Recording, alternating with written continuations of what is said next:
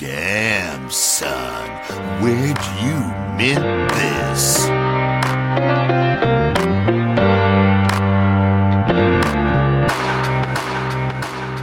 What's up, everyone? This is Pattern Recognition. I am Chuck Anderson, and this is episode eight of the show featuring Jen Stark. This one was so much fun. Probably, I mean, really selfishly for me, one of my favorite interviews I've ever done, um, much in part because I actually interviewed Jen sixteen years ago, somewhere, we think it was around two thousand seven, and uh, it was on a site called the brilliance dot com, uh, which you may know was an early internet blog that I started way back when, and I was always really taken by Jen's work from the first time I ever saw it, probably on some Tumblr somewhere, and which we also get into, but it was a lot of fun because I had a chance to kind of go back to some of those questions that we asked Jen in that original interview and ask her some of those questions all over again, ask her to guess what some of her answers might have been then, um, talk a lot about her creative journey uh, over the years, her entry point to N F Ts, starting with an insane first sale that she ever had of one hundred fifty E T H um, that came with a crazy bidding war and probably one of the most infamous sort of moments I remember from those early twenty twenty-one kind of Clubhouse days. So really fun to kind of relive that and retell that story and then put it into the context of everything um, she's done since. So yeah, this this was this was a blast. I really enjoyed this conversation and I hope you do too. Um, got some other really fun ones uh, in the pipeline. Thanks for continuing to support the show. Thank you to Zora. Thank you to everybody else who has helped make this uh, a reality so far. Um, personally, I I just I love looking at the collection of of people we've interviewed so far. It's it's really just uh, inspiring, um, you know, for me to have these conversations at all, and and exciting to think about delivering them to you. Uh, also, the show is now available on Spotify, Apple. I mean, I think there's like Amazon or whatever other, pretty much everywhere you can get a podcast uh, and listen to it. The show should be available. So trying to make sure that it's both available to mint for free, of course, on Zora, and then also able to be listened to on all platforms, no matter uh, what your interest level in minting an N F T might be. We want to make sure that people uh, really have a chance to, you know, listen to this wherever. So yeah, hope you'll uh, check any of the ones out that you've not listened to so far if this is your first time listening. And thanks again to everybody for the support, uh, checking out the show, and hope you enjoy this conversation with Jen Stark. All right, Jen, Jen Stark, how are you? Hello, I'm good. I'm so good. Glad to be here. Yeah, happy to be talking to you. A uh, little background. I interviewed Jen, we think it was two thousand seven, um, could have been two thousand six, two thousand seven, somewhere around that time on the brilliance dot com, which was the early internet site that I used to run um, with Benjamin Edgar and Virgil Abloh. And uh, we were really taken by your work. Like, it was one of those things, I feel like we really prided ourselves on having an eye for people who were just doing things really differently, but also doing a good job at putting it on the internet. Like, there was, there's obviously, you know, bazillion talented artists and, and people doing things. But at that time, there was also people who seemed to have a good grasp on how to showcase their work further on the internet. So I'm curious, like, how you think back on early two thousands, you know, like, what was your, what was your experience like uh, the first time you started putting your work on the internet? What were your outlets for it compared to now, where yeah. there's just like truly endless number of them? Yeah, it was so different back then. So two thousand seven um, was when I became a professional artist, and around the same time, you know, all the blogs were, you know, showing all this awesome artwork, and you we didn't really have social media back then like we do now, so people were going to the different blogs, like you guys's blog and like Fecal Face and like, you know, Reddit, just random, like mostly very beautiful images, and that's that's where people were getting their content. So luckily somebody saw my work and they started passing it around on different blogs, and it like It kind of went viral in two thousand seven, which is... Did you have a Tumblr moment? Is that... like, I feel like a lot of people had that. Like, a lot of artists I know had, like, pre... Because Tumblr was... I mean, I think it doesn't get enough credit sometimes. Um, You're right, bef- yeah. Before, before we had Facebook, which pretty quickly didn't sort of latch on for most people for their art, and it wasn't really until Instagram. I feel like Tumblr was was really it, you know, even though it was like yeah. kind of a a blog, you know, platform, it really was the sort of first, maybe not the first, but really one of the most sort of primary image sort of consumption places, mm-hmm. especially for just like eye candy and, oh, I like that. Who's this? And then going down the rabbit hole. Yeah, you're you're spot on. So that that time was like, it was really interesting because that's where everybody would go for their art, right, yeah. content, news, whatever. Um, so yeah, my that's that's where I got a lot of eyes on my artwork. And, you know, I had so much web traffic to my own website because of that. It crashed a couple of times and mm-hmm. um, always yeah. kind of cool. Like, I yeah. remember that happening just a few times really early on, and you have to go in and like up your... Mm-hmm. You know, however, however much, you know, server power you had, you had to like pay a little more, and then all of a sudden it'd be back online. like, yeah, yeah, it was it was a pretty interesting, fun time. How important was, and I'm going to ask the is question, but was, especially at the time, a personal website? Because I, th- I think about this a lot as someone whose career started in almost twenty years ago now, in two thousand four, like a personal site, and my site was so.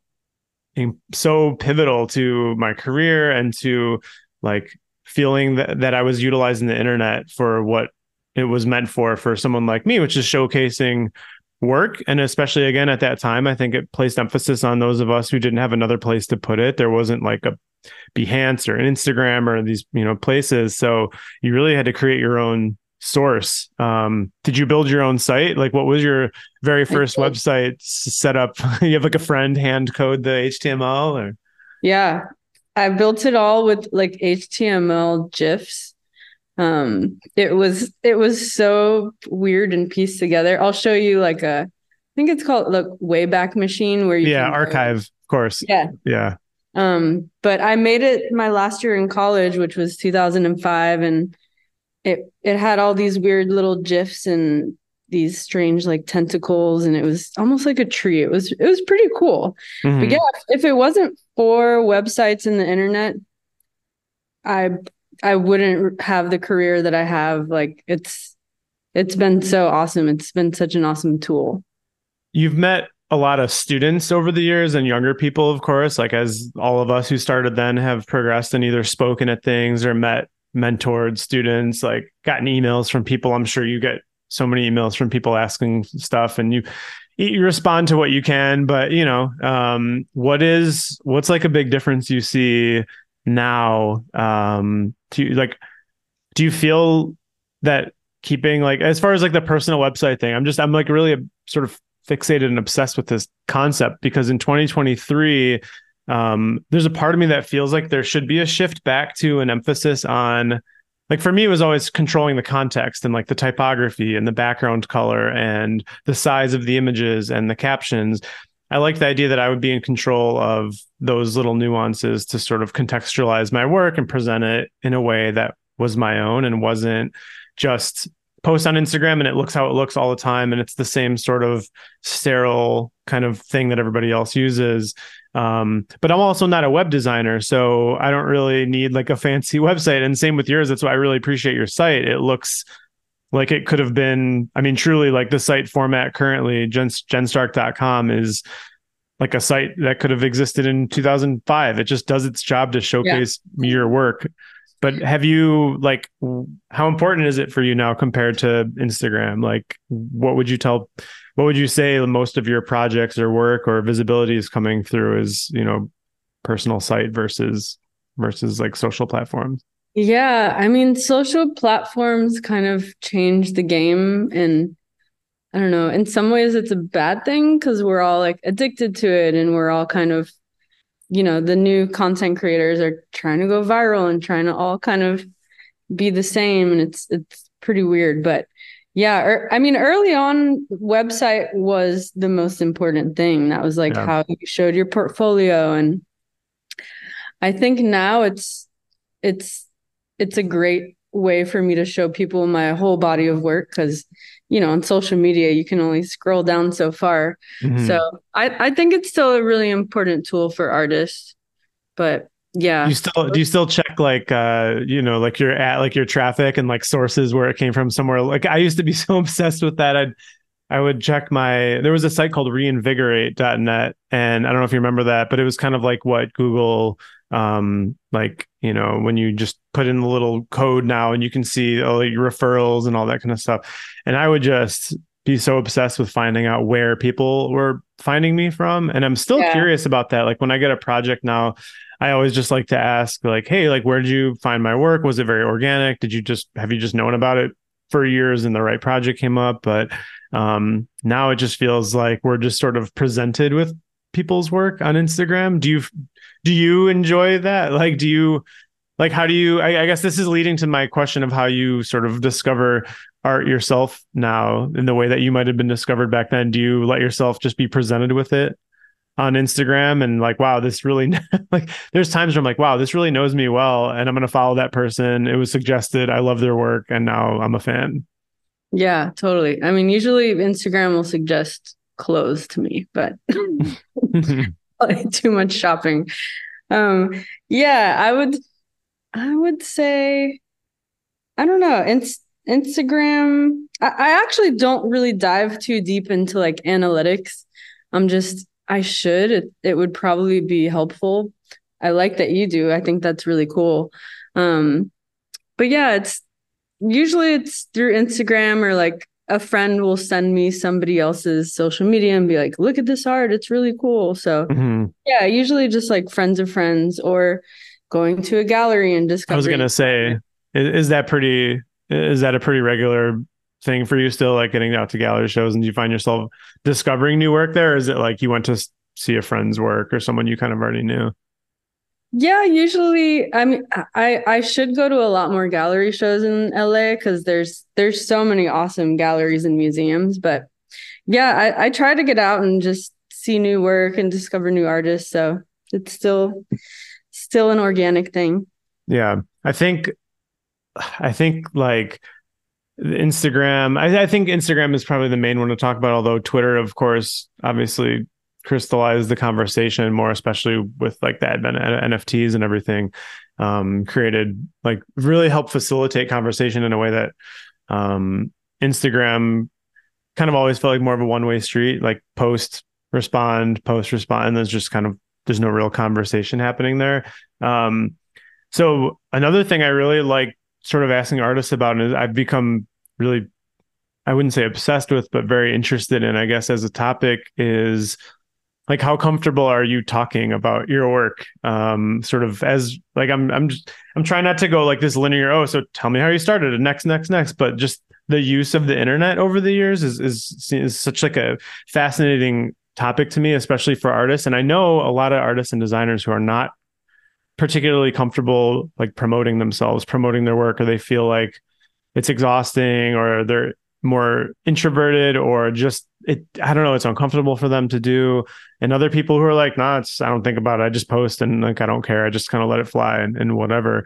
Um, you, you seem really good at it to me. I don't know how much of like an effort it is, or like if it's something that is out of your comfort zone and you do anyways, but how sort of natural has that been for you over the years, especially maybe Twitter, where you're leaning on words, and I guess maybe now with with threads being a thing, um, it's not just like picture and caption so much. Like, how, yeah, how, yeah, um, yeah. I guess early on, I I embraced Instagram and all like the visual medias, and I I don't have a problem really putting myself out there. I'm kind of like, let's go, like.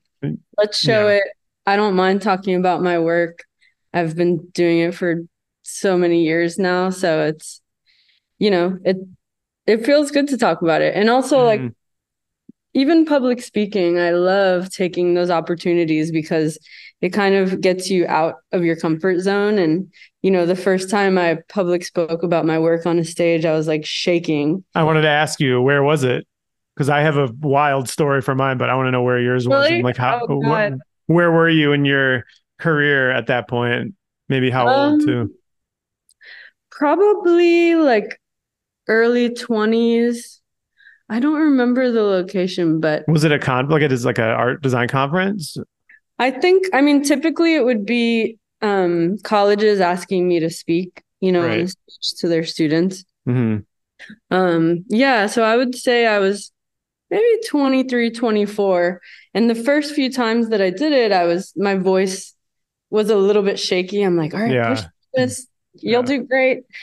Um, and then the more you do it, it's kind of like riding a bike. You're just like, well, I, I'm, I'm the most educated person on myself. Like I can, right, yeah. I can talk about myself the best. So might as well just put it out there and tell people your story and describe your artwork. So yeah. Do you have a really buttoned up presentation like you come with and it's like, you've got this thing? And because for me, when I, I don't have like a buttoned up presentation. It's more, I mean, it's, it's usually like pretty slideshowy when I, when I speak, but it's structured just enough to where like the thing that puts me at ease whenever I, whenever I've, as I've gotten, I think, better over the years at it, was just remembering I've got these things behind me. I've got like, I already did all the hard part. Now just talk, like just tell the stories. You don't have to rehearse. Like you did that yeah. already in structuring the flow and the order by putting these images in there.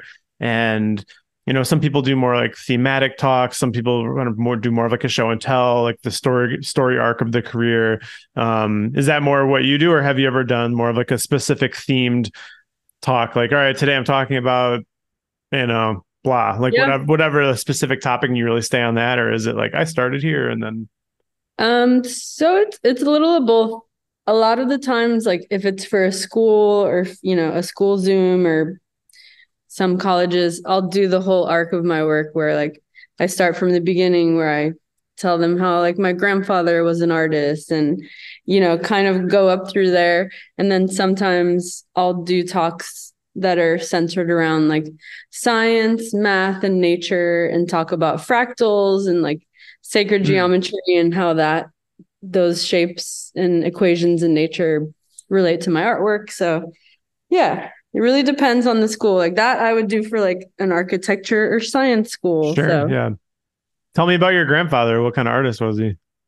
He was a watercolor painter, photographer. Um, he was more of a hobby artist. So I, I grew up in Miami, and um, third generation Miamian. So they, uh, you know, grew up in Miami as well. And he worked at the Miami Herald, which was, you know, the biggest newspaper in Miami. He was a reporter and a photographer. And then he would come home and just paint like watercolor scenes of uh, birds and sailboats and mm. just nature nature scenes. And he would invite me over to his house to do art classes with him since I was like five years old. So he kind of helped bring that, that interest and inspiration out of me. And then my parents saw that I had, you know, I loved making art. So they, yeah. they put me into different like magnet art programs in the, the schools that I went in Miami.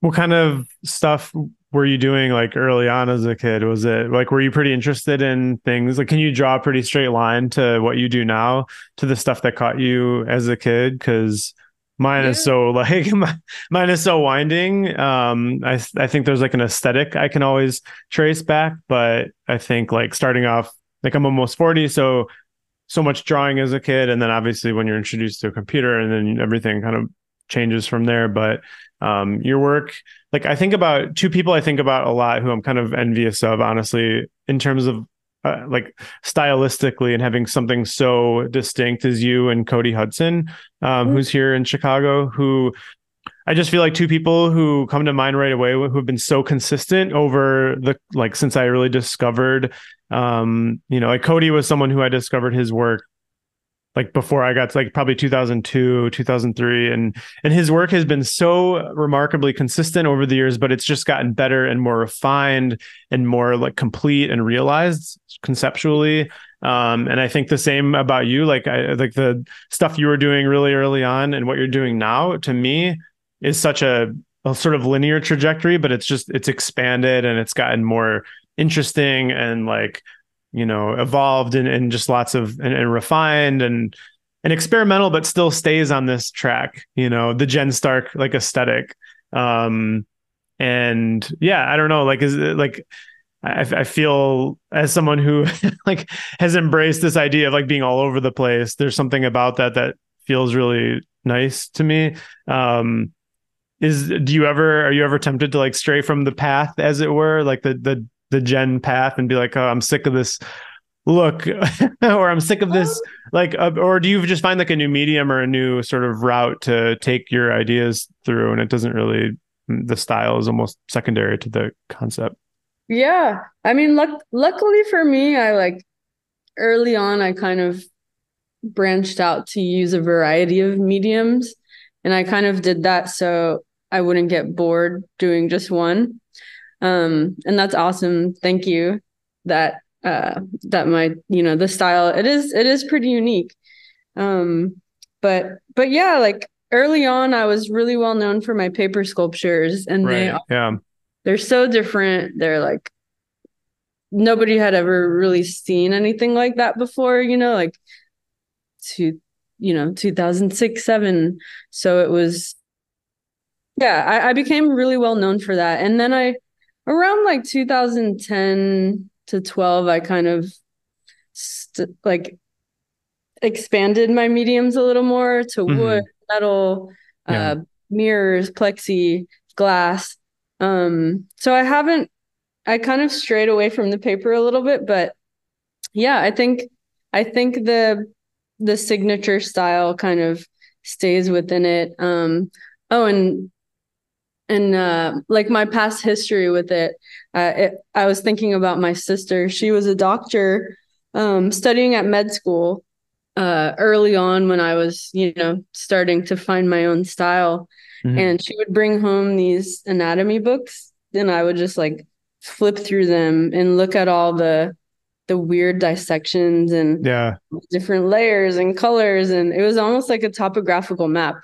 So those those weird moments in life where, you know, her her strange anatomy book inspired me to make mm. these. I see that, yeah. That's yeah, these like topographical paper cuts, and it just kind of helped lead me to where I am. Was there a moment where, I'm always curious about the, again, like to use you, and I mean, you know, Cody, right? Like you guys, yeah. You're, yeah.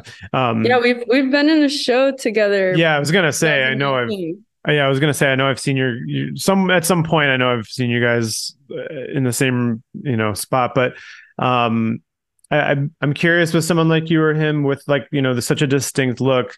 Did you know it when you saw it? Like the first time, I mean, there must have been a sort of first time you tried this, the paper cut, or the first time you tried your sort of drippy, sort of colorful, you know, aesthetic. And then maybe the first time you just sort of inserted the really harsh kind of black and white right next to the color, um, which is something I've I've always loved and, and tried in, in different ways in my work over the years, to have that like really bright color, but the interruption with a gray or a black and white just kind of cutting right through it.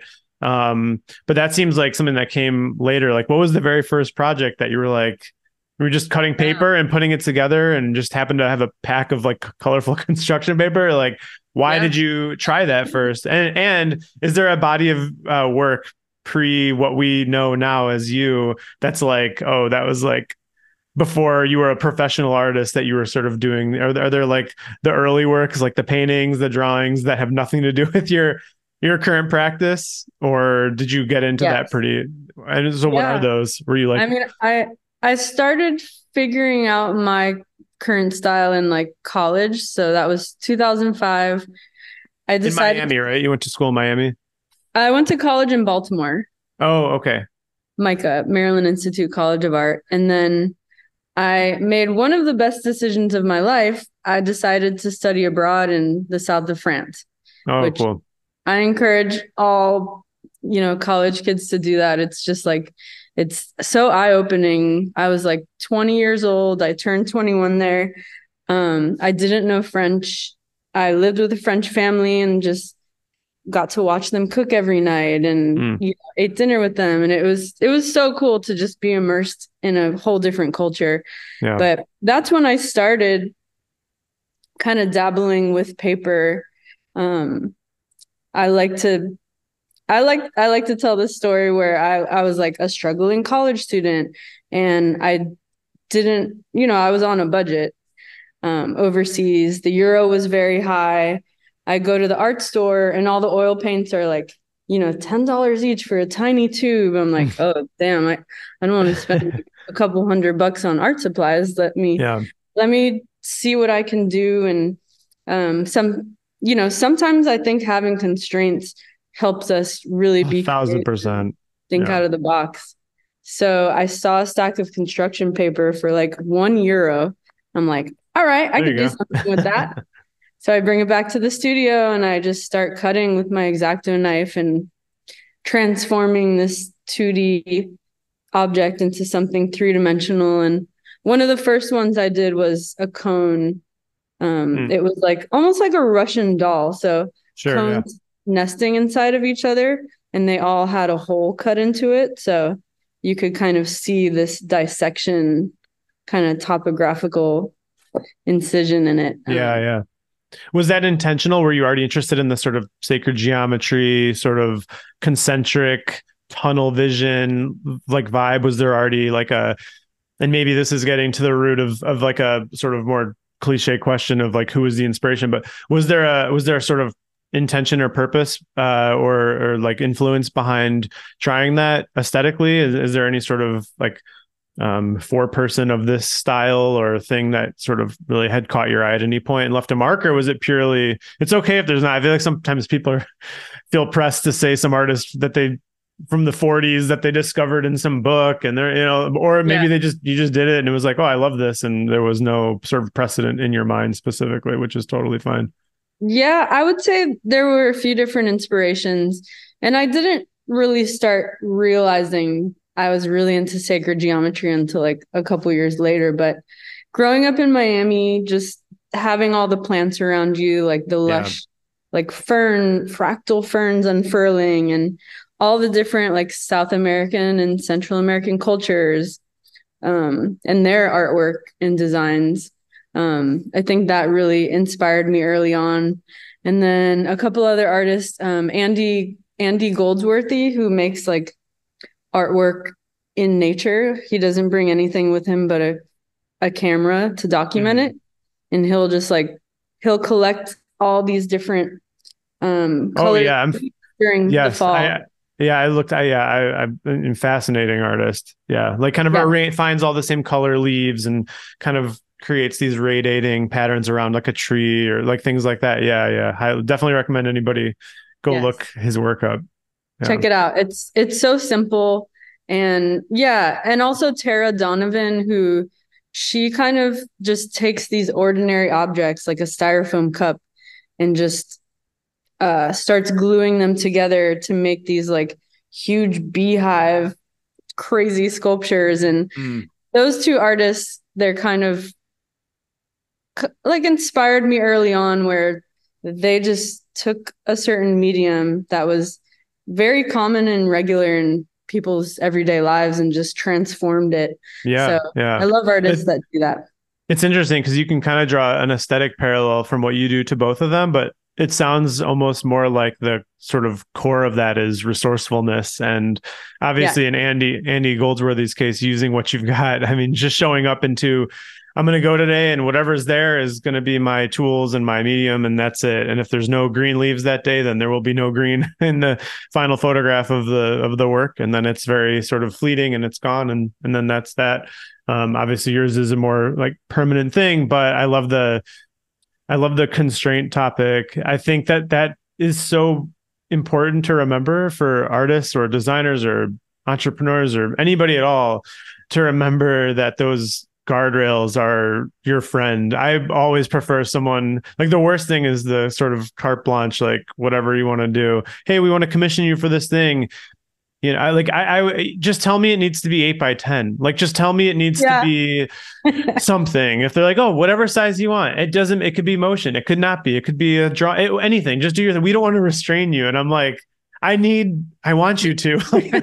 I, I want you to tell me what not to do. Or just say no green or something. Yeah. Um, I think every artist wants that to some degree. I think it's, um, and, and actually a question I want to ask you is like, do you prefer self-initiated projects to client and brand projects? Or does the question sort of depend on the, I mean, obviously it's dependent on the, um, you know, on the specific example, but, you know, I find, and just for me, like when I have a client, even if it's a small client, like a t-shirt or whatever, the budget's like nothing, but I'm excited to do it because it's like a band I love, or if it's, I don't know, whatever, I feel a sense of, Uh, I'm drawn to uh, the idea of a finish line and a goal and doing it for someone else. Um, whereas when I'm just like, all right, time to start a new body of work, I just freeze up a bit and it takes so much time. And I end up feeling like that sort of precious artist mentality, like it's never quite right until one day it is. Um, and that's always very rewarding, but can also come with its own like treacherous sort of path. So you've done a lot of brand and client projects over the years. So what's more fulfilling for you, or is are is just just kind of depend? Yeah. Um I mean I yeah, I love doing client projects, and I, I do think constraints and like having certain rules are are really good. Um I I try to balance them both, but yeah, I I definitely like having, you know, an end line, a goal, a like deadline. It it really puts more fire under me having, mm. you know, someone that I'm, that I'm creating it for rather than just experimenting in the studio. But yeah, I I try to do both. Just to bring it back to the first thing I brought up when I when we interviewed you way way back when, which now I'm thinking is like, wow, that was sixteen years ago. Um, and I think I maybe brought this up to you again like last year over a text or something. But um, we said, and I think this was Ben's question, but he described your work as psychedelically precise. And you really, you seemed to like that. You were like, wow, that's right on. I like psychedelic science or psychedelically precise. Um, and you talked about like how labor intensive the work is, and, but also meditative, um, everything piece by piece, no laser cutters, just an X-Acto. Um, is that something that's evolves, right? I mean, you've, or like not everything is still done by hand, but a lot is, or what's the, what's like the balance of, of analog to relying on like tooling and machinery to do some of the work? And Is do you have a preference, or how meditative yeah. is it still as well? Um, yeah, early on I was I was doing everything by hand because I didn't know any other way, and I didn't I couldn't pay to like have things laser cut or fabricated. So I'm like, okay, I'll just mm. I want to make this happen. I'll do it myself. I'll, you know, jigsaw this crazy shape out of wood, or um, hand cut this huge paper sculpture. Um, but yeah, it was, it was sort of out of that. Um, and then moving to, to Los Angeles, actually, I moved from Miami to L A in two thousand twelve.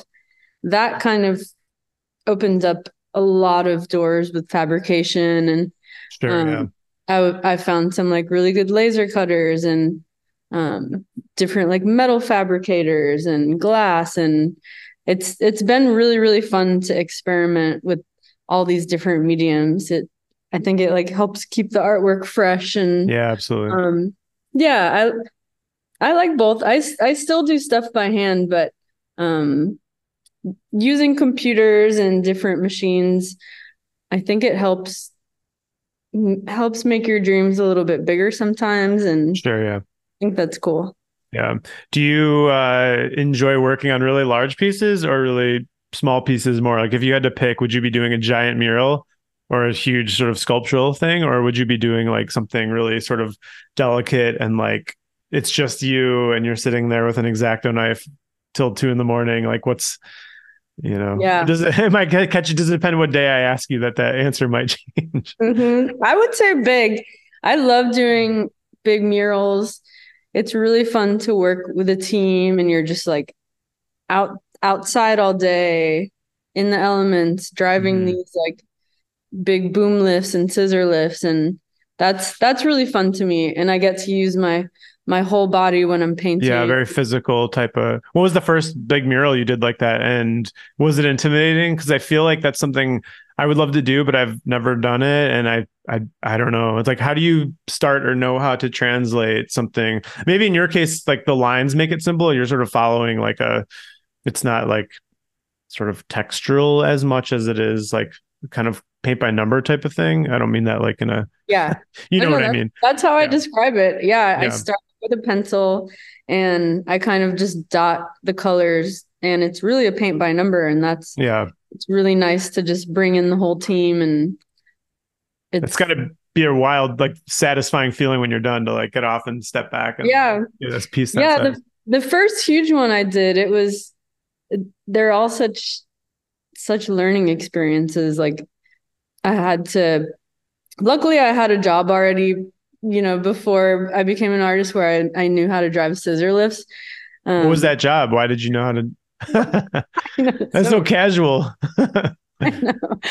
Well, I worked on a construction site. Nice. Um, I, I, so I graduated college. I didn't really know what I wanted to do with my life. And my friend's like, hey, come to Philadelphia, work for Anthropologie. And like as an art, uh, making like art scenes and stuff. I'm like, okay, cool. Oh, cool. I'm buying. Not like, not like at the register, like come work in corporate, like for like. Well, this is the thing. I, I bought my ticket to Philly. I flew up there and then I learned that I wasn't going to be doing models at an Anthropologie museum. I was going to be working for the store Anthropologie. So I. That's what I thought you meant actually at first. So you funny. Thought it was like some cool nature museum. I thought it was or something. A museum. it, Whoops. I was like twenty-two years old. Like, okay, I don't have, I don't have any other jobs. I'm just going to fly to Philly. Um, So yeah, that I learned so much like in those, I think I was working there for a year and a half. The home base was Philly, but they would fly our team, which was like ten of us. It was mm. a like a small design company that did a lot of the new Anthropologie stores. So they would fly us for two weeks all over the U S, all up and down California, like so many different states. And I got to see a lot of the U S as an adult. Um, I got to live in hotels. I would mm-hmm. like make these art walls in Anthropologie all day, work alongside construction workers, learn how to talk to construction workers as a woman, you know, mm-hmm. be like, have presence and um, learn how to drive scissor lifts. And it was, it was a big learning experience. So that's where I learned how to drive scissor lifts. Cool. um, yeah. I feel like jobs like that are the kinds of things where at the time you probably aren't thinking much of how it might play into your life later, but you look back and like, damn, I'm pretty grateful for that weird job I had for a minute yeah. there. Um, so, okay. So all this kind of, oh, by the way, I did want to mention one of your, one of my favorite, uh, this is probably because I can go see it in twenty minutes if I want to drive over there, but you have a big mural at the Fashion Outlets, which is like a huge um, outlet mall, like a gigantic outlet mall just outside of O'Hare um, in Chicago here. And I think in every entrance, maybe there's eight, I want to say. Cody actually has one there, and there's a bunch of different artists who have these like huge murals that are, I think yours goes up the underside of an escalator. Is that right? Yes. You kind of walk like under it. It's like a big dripping escalator kind of all underneath it. And I also have a big sculpture like one hundred feet away from that one. There's this like triangular color gradient sculpture that's hanging in midair. Um, yeah, that that project was awesome. That was twenty twelve, I think. Mm-hmm. And it was a Miami-based company, like the Arts Initiative.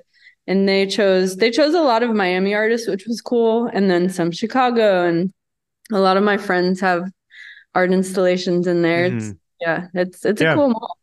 I always like that one because like I've, I've been there like three times ever, but every time I go in, I'm like kind of go walk around and just like look at art for a moment. Yeah, it's an unexpected like place, museum. But yeah, absolutely. Um, okay, so. Take all this stuff and, you know, the internet and like the scale of the work and the, um, like the big, the small, like all the different things. And I kind of want to fast forward a little bit and ask you when the first time that you were sort of introduced to N F Ts was and what you thought of it. Like, who was your, uh, did you have like a, was there like a, like a guru for you? Someone who kind of was like, hey, you got to check this out, or did you just find it organically? Um, what was your first, you know, was it crypto? Was it N F Ts? Like, what was the first intro for you? Yeah, my first intro was crypto. So probably like six months before I learned about N F Ts, I like invested a little bit in Ethereum and Bitcoin, and yeah, a friend was kind of teaching me about it. And then early twenty twenty-one, I started hearing the word N F T, and I'm like, what is that? What yeah. the heck? And then one of my collaborators, uh, David Lewandowski, we've done a lot of animations yep. together. And he was just like, have you heard of this? Like, we should, we should be a part of this. It sounds really, really interesting. And I just jumped into Clubhouse and started absorbing it like yeah. a sponge, because, you know, there, there was no Wikipedia or like rule books for it. It was like Clubhouse was that moment, that year and a half or so during COVID, two years maybe. Yeah. Especially that first year, twenty twenty-one, when it was like Foundation was hosting those rooms every so often, and there'd be like, you know, Zora room or like different artists just popping up. And I mean, it was a real moment. I don't yeah. think can ever be quite replicated, because we were all yeah. just boarded up in our houses and yeah. like so starved for interaction. And it was mixed with this brand new shiny thing.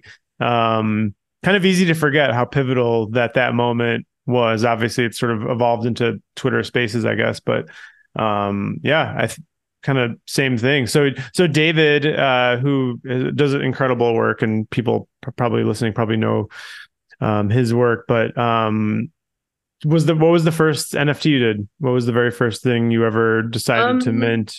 So we decided to do um an animation called Multiverse, and that we had we had created like a little portfolio of a bunch of animations together, and we thought that was the strongest, and we wanted, you know, to launch with that one. It was kind of these these like mandala shapes that were kind of infinitely flowing with my like crazy black and white colors and just mm-hmm. like rainbow colors, um and we had our friend make the music for it.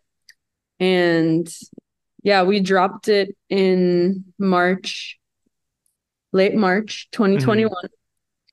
Mm-hmm. And, uh, you know, it was really cool because we still had Clubhouse, and while the auctions were happening, we were on Clubhouse. Like, wait, was know. how was how many pieces was was this a? Was I, I think I remember this, but was it a, was it one of one, or was it like a bunch of pieces? Yeah, so this was a one of one. Um, And it was really cool just seeing, you know, friends hopping in the auction, and, you yep. know, you could see the whole history. And I remember going, so it was on Foundation, and it was a twenty-four hour auction. And I remember going to bed that night, and it, it had reached like ten thousand dollars for digital work at that point. And I'm like, oh my God, that's yeah. insane. I've like, you know, never sold a digital work before. That's I'm looking, by the way, I'm looking back on it. I, I, I have to say, I forgot how much it sold for, and I know you'll get there, but holy shit. and, but, but yeah, looking at who bid on it is, it is cool. Cause like one of the very first bids was James Jean, um, yep. pretty early on. Kit, um, bid on it. Um, young Jake, uh, Mondo, Guy's Galaxy, and then of course things kind of yeah so continue yeah. But I just to, to to frame that up, and wow yeah I, this had completely escaped me. So yeah so I go to bed and I'm like, oh my God, ten thousand dollars, that's crazy, it went that high. And I had a dream that night, like this is real. I had a dream that um the price went over one hundred E T H, which at the time was like, you know, E T H was almost four thousand dollars. So yeah, that was like a few hundred thousand. And I'm like, I wake up and I'm like, oh, why, Jen, why, why do you set these standards for yourself? Like, you're going to like, why did I dream that? I'm just going to get disappointed, you know? So I just forgot about it. And then, and you probably woke up and it was at like six E T H, five E T H, something like that. I'm looking at the time yeah. frame right now, and you started it at one E T H. And then it was like one point one, one point two three, one point five six, two point four, three, four, four. And then in the morning, uh, it's at like four point nine. And so you're probably like, at that point, okay, that's cool. It's going to end yeah. up at like seven, I'm, maybe. I'm stoked. I mean, yeah. we're, our minds are blown. And then as, you know, the hours progress, we, two collectors got into a bidding war, Jabulon and three F Music. And at the time, you know, the final hour of the auction, we were all in Clubhouse and all the friends were all just like having an auction. I was room. definitely in that room, a hundred percent, like Whoa. just having my mind blown. Like, yeah. And the bidding just kept going up and kept going up.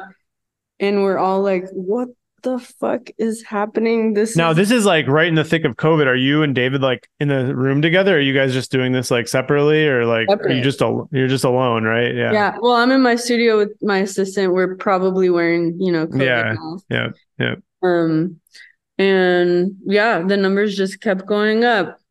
fifty E T H, seventy-five E T H, one hundred E T H. We're It was actually the, the final jump. So again, just to like frame this for anybody listening who didn't follow or is looking, but like it went twelve point five to twenty-three, which is like, at that point, I would just be like, Jesus, yeah. like this is nuts.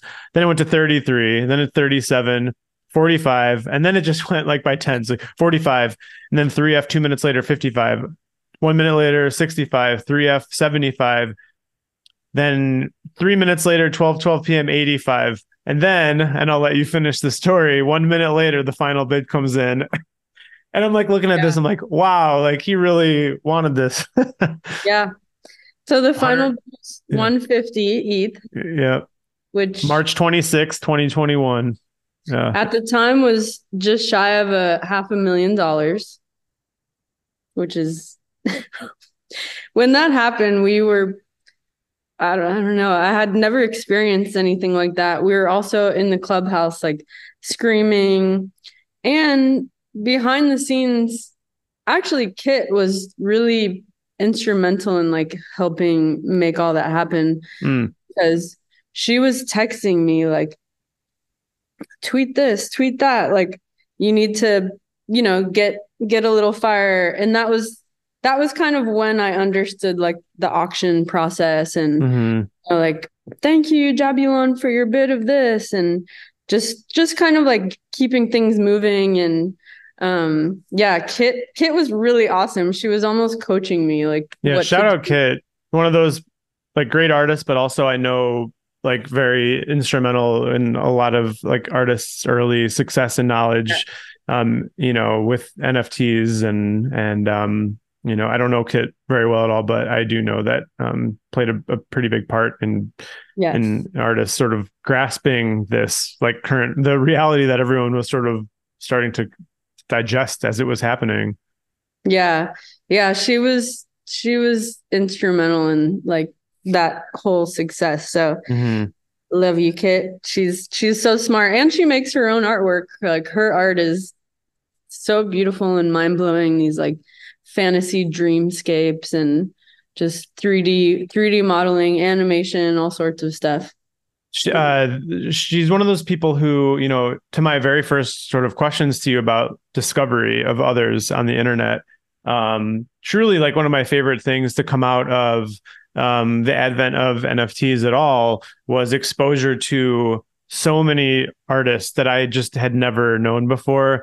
Um, so many different sort of styles and processes that I, I was unaware of or just wasn't sort of privy to. Um, you know, I just, it opened it up and it, it sort of made so many artists come out of the woodwork and start talking and, and pushing themselves in ways that had never happened. And, and yeah, Kit was one of those artists um, early on who was like, oh, I, I just had never seen your work before. This is really cool. And, and um, so, yeah, I just, just to kind of like round that conversation out, I think um, that was a really exciting time and, and continues to be, but especially in twenty twenty-one, I think there was just like all these artists that I hadn't either, either hadn't heard from in a while, or I was really excited to see doing it. It just felt like everyone was just kind of like rushing to the front to, yeah. to figure it out. So everybody kind of woke up and started just like everybody joined. Yeah, it, it was fun. It, it, it, it really uh, moved en masse, like people who had been, you know, like someone like myself, or to even a further extent, Joshua Davis, who has been participating in, you know, internet art and internet culture for, you know, decades. Um, it was really wild to have something that felt like such a visceral and like tactile shift in our industry that suddenly just like, this is what the conversation is going to be. And it's been brought to the forefront, and it's also being brought to late night shows and the news and, you know, all the Beeple stuff. And it just, it just became, you know, like having my parents ask me about stuff in like a more engaged way, yes. but not about like my work, about like the market and what this stuff was, was just really wild because people were hearing about it and having conversations around this stuff. So I noticed in your bio, um, you uh, refer to yourself as an N F T artist. Um, was there a moment where you felt like there was like a distinct shift for you? Like what happened that you felt like, okay, I'm not just a fine artist anymore. I'm, uh, I'm also an N F T artist. And like, why is it important to you to, to put that in there? Yeah. Hmm. Good question. I don't know uh, where I saw this. Is that on your, oh yeah, it's actually on your um, pinned tweet. So this was January twenty-first, twenty twenty-two. And it yeah. just says a mixed media and N F T artist living in L A. And then there's a thread about your work. Um, yeah. So yeah. Yeah. I mean, I guess I, I describe myself that way more on Twitter because that's more the cryptoverse, but, totally. but yeah, I, it was such a pivotal moment in my career and, you know, all of our careers that I think, I don't know, I'm, I'm proud of it. And I want people to know that I'm, sure. I'm like a multifaceted artist. I make N F Ts, I make sculptures, murals, I do brand collabs. Yeah. Um, so yeah. Cool. Yeah, no, I think I, it's interesting because a lot of people, um, you know, like steer clear of calling themselves that so as to not sort yeah. of box themselves in. Or I think N F T artist is sort of like kind of as sort of, I don't know, universally like a title to call yourself as like a visual artist. Like I've used that before, mm-hmm. like a visual design. Like, what does that mean? Like, of course you are, unless you're a sound designer, like, of course you're a visual artist. And um, N F T artist sort of just alludes to the fact that you happen to, you know, work in and, and embrace N F Ts sort of as a vehicle to, to to make your your work within. But it makes sense to sort of spell that out or push that forward on Twitter, maybe more so than Instagram, because frankly, yeah. like I still don't think N F Ts translated to Instagram almost at all. I mean, even like oh, in a literal sense, I was even a part of the initial beta group of artists. There was, I think, eight of us. Yeah.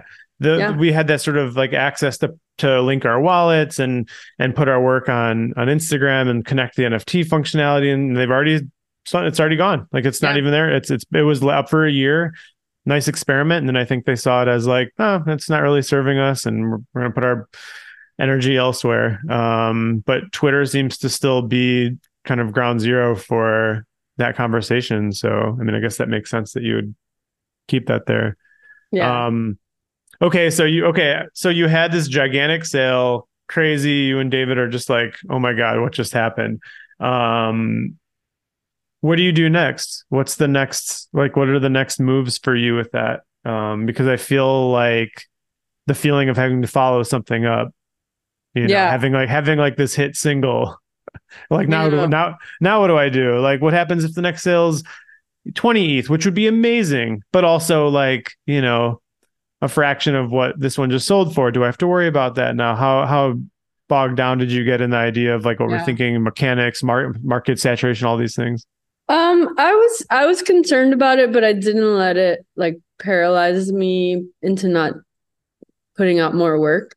Mm-hmm. Um, Also, like twenty twenty-one, when I think back on it, it was it was probably one of the craziest years of my life because I was, you know, dropping all these crazy, amazing N F T projects and uh, concepting this show called Cascade Show, which I had in New York, which was like a six thousand square foot interactive, um, interactive, immersive projection um show that it was like a ticketed experience that had yeah. like a whole staff and a production team that built it out. And like uh I was very yeah. upset I couldn't go to that. I remember like, you know, but it was, I don't think um, when did it actually come out? I think it was pretty summer twenty twenty-one. Yeah, it was like, unless you're in New York, you're not traveling out there. yeah. Right, yeah.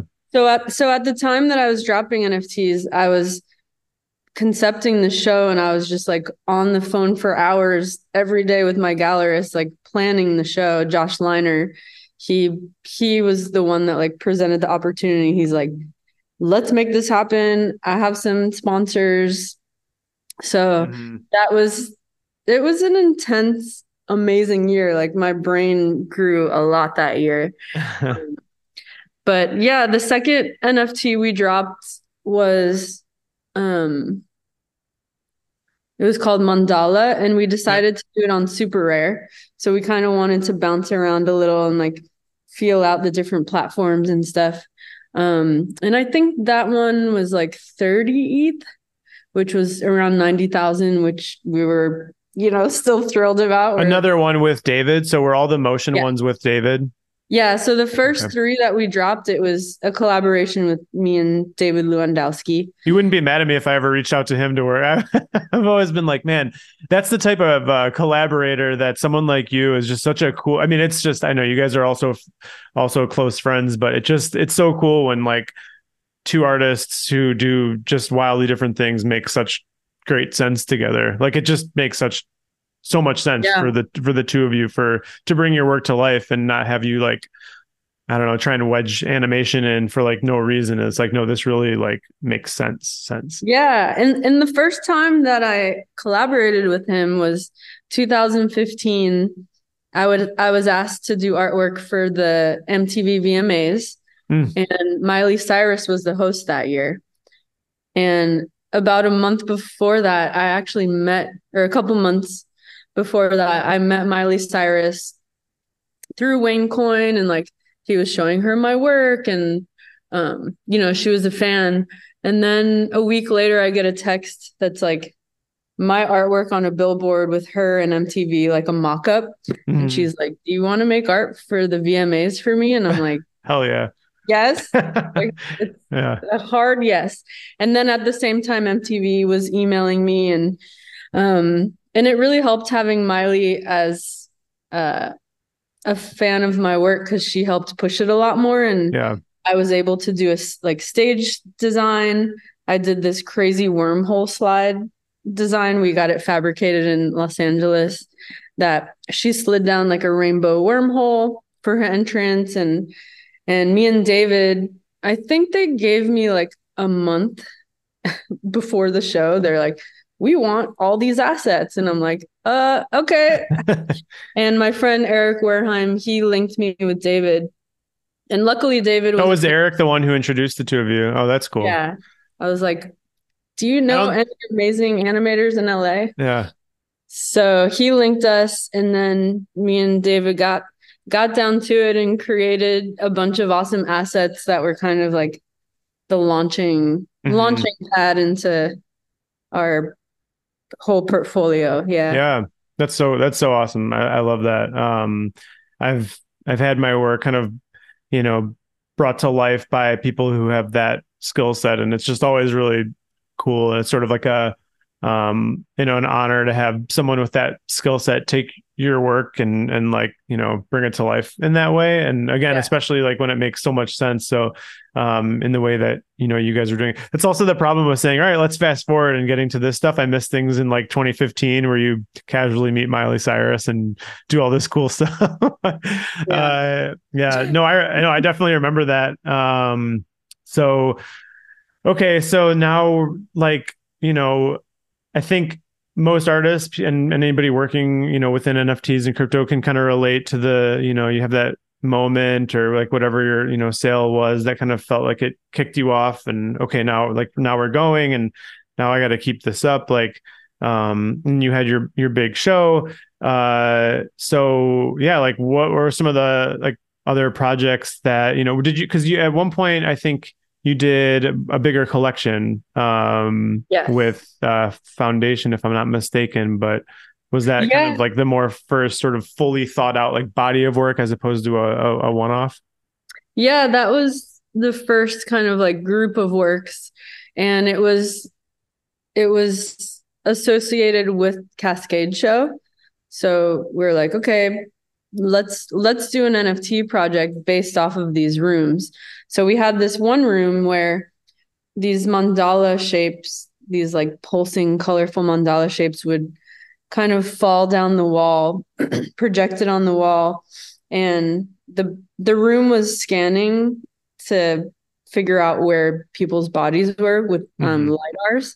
So the projections would know where your body was, and the shapes would come and magnetize to you. And there was musical elements and like physics. When the shapes would bounce off each other, they would make these like marimba sounds and xylophone.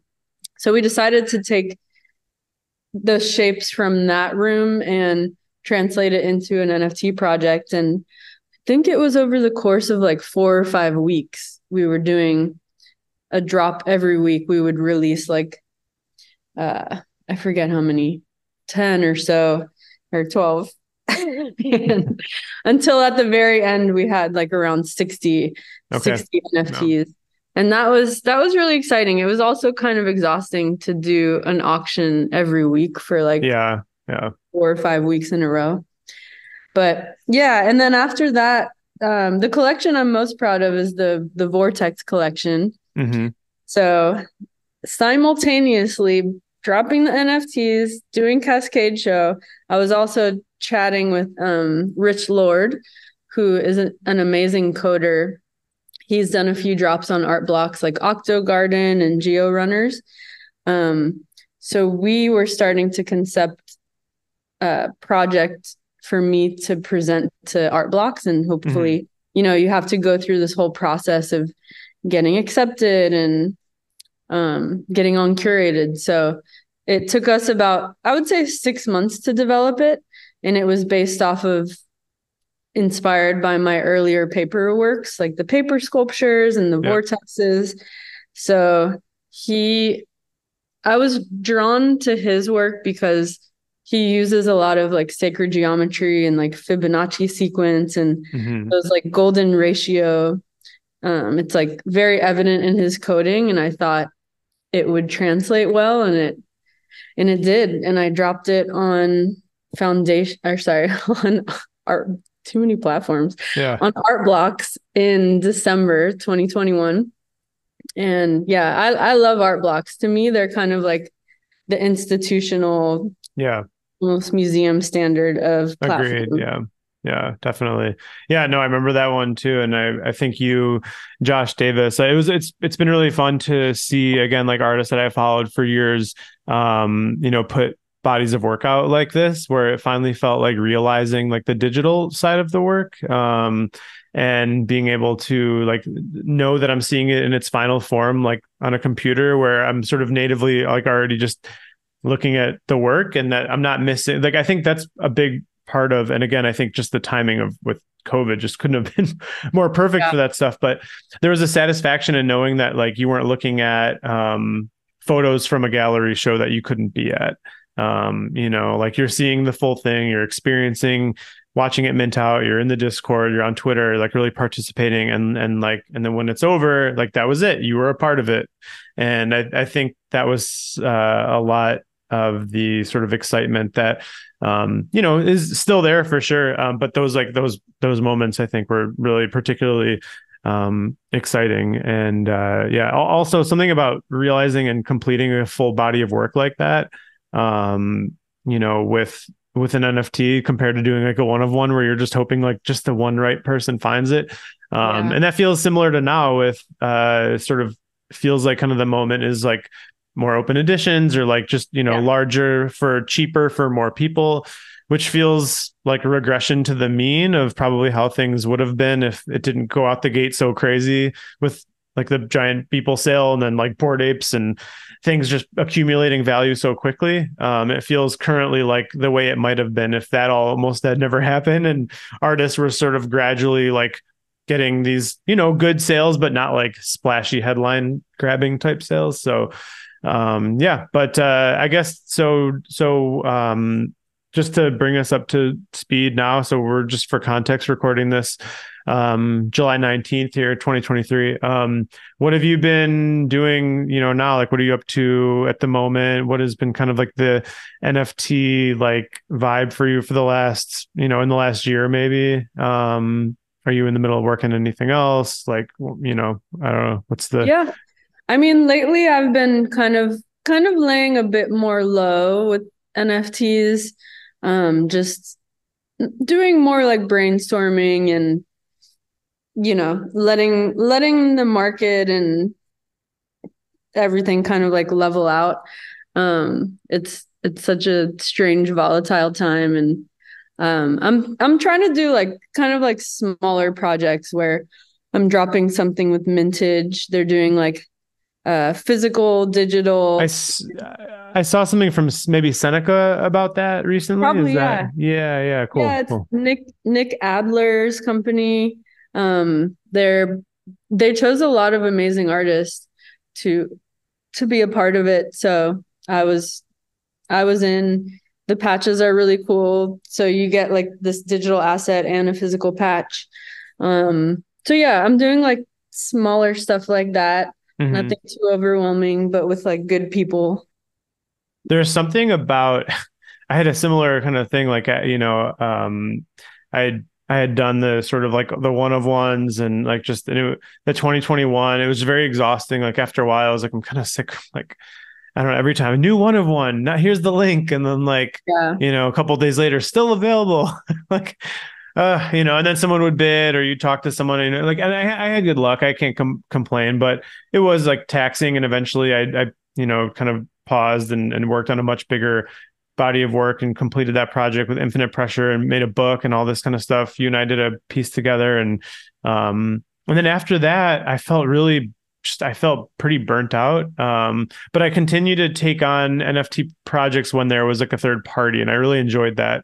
So like I did a thing with the Bulls, I did a thing with like Coinbase or G Q, and it was like projects where it was like, hey, we're going to just basically commission you and then pay you. And then like you do this work and then it'll be part of this, or we're going to facilitate this sale and it will sell. And we know that because we've got this, you know, audience and all that stuff, and then you know you'll get your cut. And it took the sort of onus off of me to be the salesperson for it too, which I don't mind doing, but there was something about that that, you know, so I feel like I've seen some more of that. But yeah, same same boat, kind of trying to figure out like with the landscape right now, you know, I don't know, what do I feel like doing? I don't want to do it to something that feels just like a drop in the ocean, I guess. Like yeah. another like here's another thing. Okay. Cool. Like, I just feel like it needs to be a part of something bigger and more complete thought, um, so to speak. So, and I get the sense that that's the case for a lot of artists, um, in the current, in the current climate for sure. Um, but, uh, yeah, what, uh, what are you working on like right now? You got some brand stuff coming up. I know, I some, do, yeah. I know you have something you can talk about, but can't talk about, which is cool. So to whatever yeah. extent you want to chat about it. So, um, so for the last year, actually, it's been more than a year, but um, I've been designing and planning this. It's going to be a global shoe collection with a with a big shoe company, um, and that drops uh, August fifteenth worldwide, which is amazing. And we're starting with three three different styles of shoes, and um. I'm not saying the company's name yet because it's it comes out in a month, but they really let me have a lot of creative freedom. They kind of, which was awesome. Like I designed, you know, the whole entire shoe, the shoe box. Um, Hopefully some guardrails. Like they didn't go, Jen, whatever you want to do. Well, of course, like I, I go in the offices and I'm like, can I? Can I like create my own like plastic foam sculpture textural? And they're like, mm, let's start with something a little simpler. Yeah. Here's but, your like basic canvas, like lace up. yeah. yeah. But it's, yeah, it, there's a boot and then a black and white one and a colorful one. And it's all like very Jen Stark, you know, it's, um, I'm super excited to wear them, and it's going to be a multi-season collaboration, so it'll cool. every every year we have two different seasons, so this drops in the summer, the next one drops around the holidays, and it'll be about two years. So amazing. Congrats. Yeah, I'm excited. Did uh this is just my selfish uh interest question, but uh because I don't know, I think people like this little peek behind the curtain, but did this project just come about one day randomly, like an email, you got an email from some agency or from the brand and they're like, hey, do you want to do this? Or was there like a greater sort of development of a relationship, or was it just like one of those things that as sort of independent artists, you just get this sort of Christmas present in your inbox? Yeah. Um, so it was uh, Landmark, my friend Kevin Klein. I, I didn't know who he was, but he just reached out to me. I mean, I know who he is now. We've been working together for almost two years on it. But yeah, he just kind of cold call e- emailed me and was like, hey, I have this this big shoe company wants to work with you. Um, are you down to, you know, talk? So I went to their headquarters and we had a convo, and and yeah, it it felt right. It was it's a shoe company that I've actually been wearing for years. And before they reached out to me, I had already bought like three more pairs, because they're like they're super comfy. They're like pretty pretty like signature, just I love them. Mm. Um, well, and you so know yeah. This isn't like a commercial because you're not saying the name, so this isn't like a paid advertisement because we're it's very uh, low key on and who yes, this is I'm, with. But I'm trying really um, hard not to say. No, the by the time this comes out, uh well it still won't be uh, announced, but people can look forward to it in the following week. So um well, I want to wrap up with something kind of like maybe a fun little game here in a way. And I want to full circle back to the interview that we did together almost sixteen years ago. And I want to ask you what you think you answered some of these questions. And then I'll ask what your answers would be now. So we asked you, this is, I'd be surprised if you get this one, but I'll combine these two questions in one. So um we said, if your work had a soundtrack, what songs would be on it? And then a few questions later, um we say favorite artists or tracks right now. So I'm going to just combine those questions. What do you think you said in two thousand seven to um the question of um if your work had a soundtrack, what would songs, and then also favorite artist or track right now? Maybe I said like M G M T. Mm-mm. You went way more classic. You're not as much of a prisoner of the moment as you might think. Classic. Although that would, yeah, you went way more classic, like like like a like a top ten all time song classic. for your for your answer to favorite artist, not the soundtrack question, but favorite artist or tracks right now, you gave like a like Miguel? a true all. Mm-mm. No, no, no, no. I'm talking like all time, like Rock and Roll Hall of Fame level, like. Kind of thing. Oh, why am I forgetting this? I don't know. Okay, you said Purple Rain. Oh, that's funny. And for your wow. if your work had a if you uh, for if your work had a soundtrack, what songs would be on it? You said psychedelic machine sounds. with oh. no with you said with evolving repetition, little surprise noises, no words. I'm trying to get a friend of mine to make music for an animation I'm doing. So Oh yeah. my God. Yeah. That's cool. Fun blast from the past. So if you had to answer that now, though, if your work had a soundtrack, what songs would be on it? Psycho- psychedelic machine sounds. All right. Fair enough. um, I think it would be uh, kind of like, I guess, psychedelic sounds mixed with a little like, like, almost like wind chimes, crystal bowls, mm. kind of like aura, some meditation, some spa kind of vibe, but yeah. like also a little electronics in there. Okay. Exactly. Okay, cool. And then uh, we can just keep favorite artist or track as Purple Rain. I feel like, I mean, whatever you say is probably not going to like be able to be better than that. No, so. It's a great um, karaoke song too. um, what do you, th- okay, so it's kind of funny we asked you this. We said, would you consider yourself to be a, quote, big or well-known artist? Which is kind of a funny question to ask somebody at all. But you said, oh, no, a few people know me, but I still have a long way to go. I'm working hard. I think you've done a really good job. Um, oh, okay. Uh, we said, what is your favorite magazine? And I'm just curious because magazines were such a huge part of my life and early career. Um, so I don't know if I knew this one, but I'll give, they did, you did say, the name, and then it says because they just featured me, coming soon. So oh um I D or Juxtapose? No, this is great radio. This is sort of moments of quiet, but I'll, I'll uh do you want any more guesses? Or I don't remember this magazine, so I don't know this one. Tell me. You said Preen.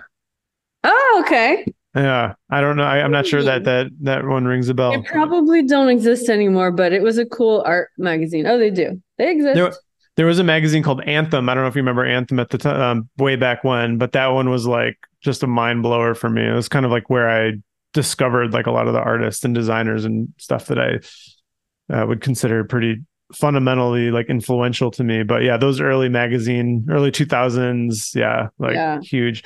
Um, okay, this is this is some fun ones. We said palm trees or pine trees. I I think I know your answer on this palm, one. Yeah. Miami girl. You said actually, it's funny you say Miami girl because you said p- palm trees, Miami bro.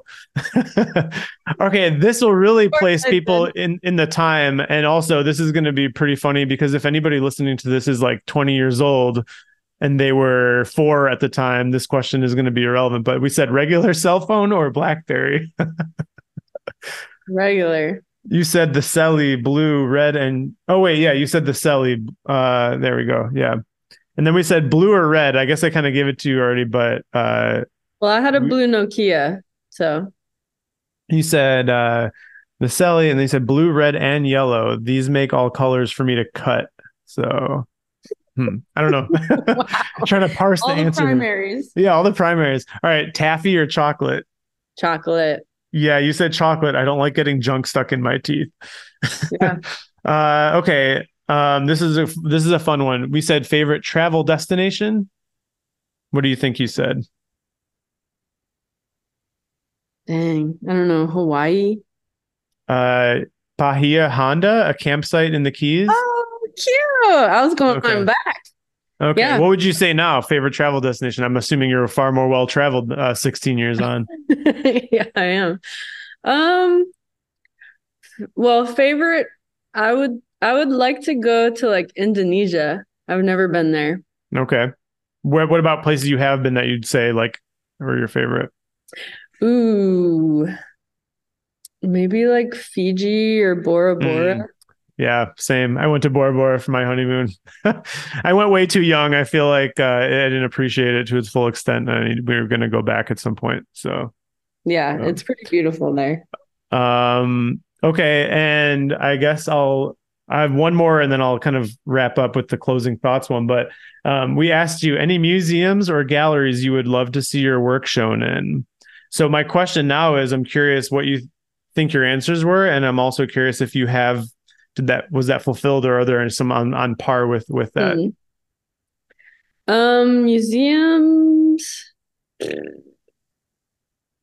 don't know what I said. Probably a museum in New York. Yeah. Yeah. I mean, this one's not as fun as like what you think you might've said for the music, but you said probably the Whitney, um, any Mochas, the Guggenheim, or Paraton in, in Miami. Oh, cool. Nice. Um, so did any of those happen, or have, have it some that maybe were like on that you would say are just as, as well? Um, not yet, but I showed in the Smithsonian Museum, which was awesome. That seems, seems pretty up there. Yeah. Um, yeah, still working on the others, but we'll get there. Nice. Um, this is funny too. We said, had you ever heard about The Brilliance before we contacted you? You said, no, but I'm glad to know you now. I think you are the whipped cream on an ice cream sundae. Awesome site. Oh my God. What a dork. Uh, and then, uh, yeah. And then you also, we said, any random closing thoughts, anything is cool here. I, you're not going to be able to guess what you said. Uh, but you, you did say, um, I will be having a champagne bubble bath soon in honor of Biggie Smalls. So. So oh, yeah, God. But uh, yeah, so I guess I'll just use this. Uh...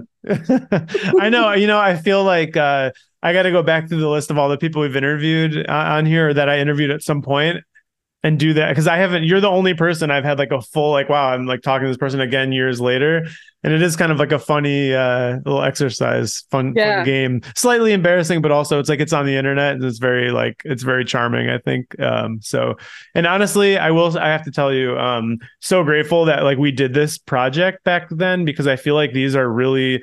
Like to us, The Brilliance is such a time capsule, and I'm I'm still kind of obsessed with the idea of archiving. I think that's why N F Ts resonated yeah. with me, and doing these interviews now. Um, one of the ones that meant the most to me was the ones, the very first one we did with Virgil, and we asked him about his favorite brands. And this is probably like two thousand six, oh, and wow. he talks all about Louis Vuitton in it, you know, quite prescient, oh, I would say. So wow. it was pretty, pretty cool to have that and look back. And he would talk about like Jound and some of these other people that he ended up being like very close collaborators with. And we just kept paying for the site to stay there. And so we go back sometimes, and it's really cool to have, have these, um, because I, I love to see like pretty much everyone we interviewed, I mean, like went on to, you know, do really amazing things, and, and it's fun to be able to kind of like tie this together. So this was, I was really excited to rehash some of these with you, but, um, yeah. So on that note, any, any, uh, random clothing, closing thoughts, anything is cool here, really, whatever you want. About to go take a champagne bubble bath. Nice. Um, yeah. Thank you for having me on. This was, this is awesome. Love bringing it back like seventeen years later. That's yeah, crazy. So cool. I was just yeah. a little kid back then. Same. Um, any fun, uh, plans for the weekend or anything going on? Yeah, I'm actually, I'm going to this thing called Chokehold. Okay. This could go in so many directions. Are we still recording? We are still recording. Do I need to like beep any of this? No, I'm just kidding. Okay. I'm going to this thing called Chokehold, which is this, it's like a queer wrestling um, group that started in New Orleans. And they're, I saw them in New Orleans years ago, and it's mind blowing. It's like the weirdest, coolest, sexiest, strangest wrestling you've ever seen in your life. Huh. Um, so that's on Friday in L A. So I'm excited. Nice. To go back. Yeah. Okay. I feel like the rest of the weekend is kind of mostly downhill or just pretty chill uh, beyond that. So yes, yeah, that's the highlight. Well, there's probably a lot of other things I'd uh, you know keep talking about and asking, but uh, you know on a be mindful of the time here. So thank you so much. Um, always great to chat. And um, yeah, we'll look forward to seeing the big shoe news when it, when it comes out. Keep, yeah. keep an eye on that. Uh, so you know where to find Jen. And yeah, thanks for joining me. Really appreciate it. Thank you for having me. All right. See you.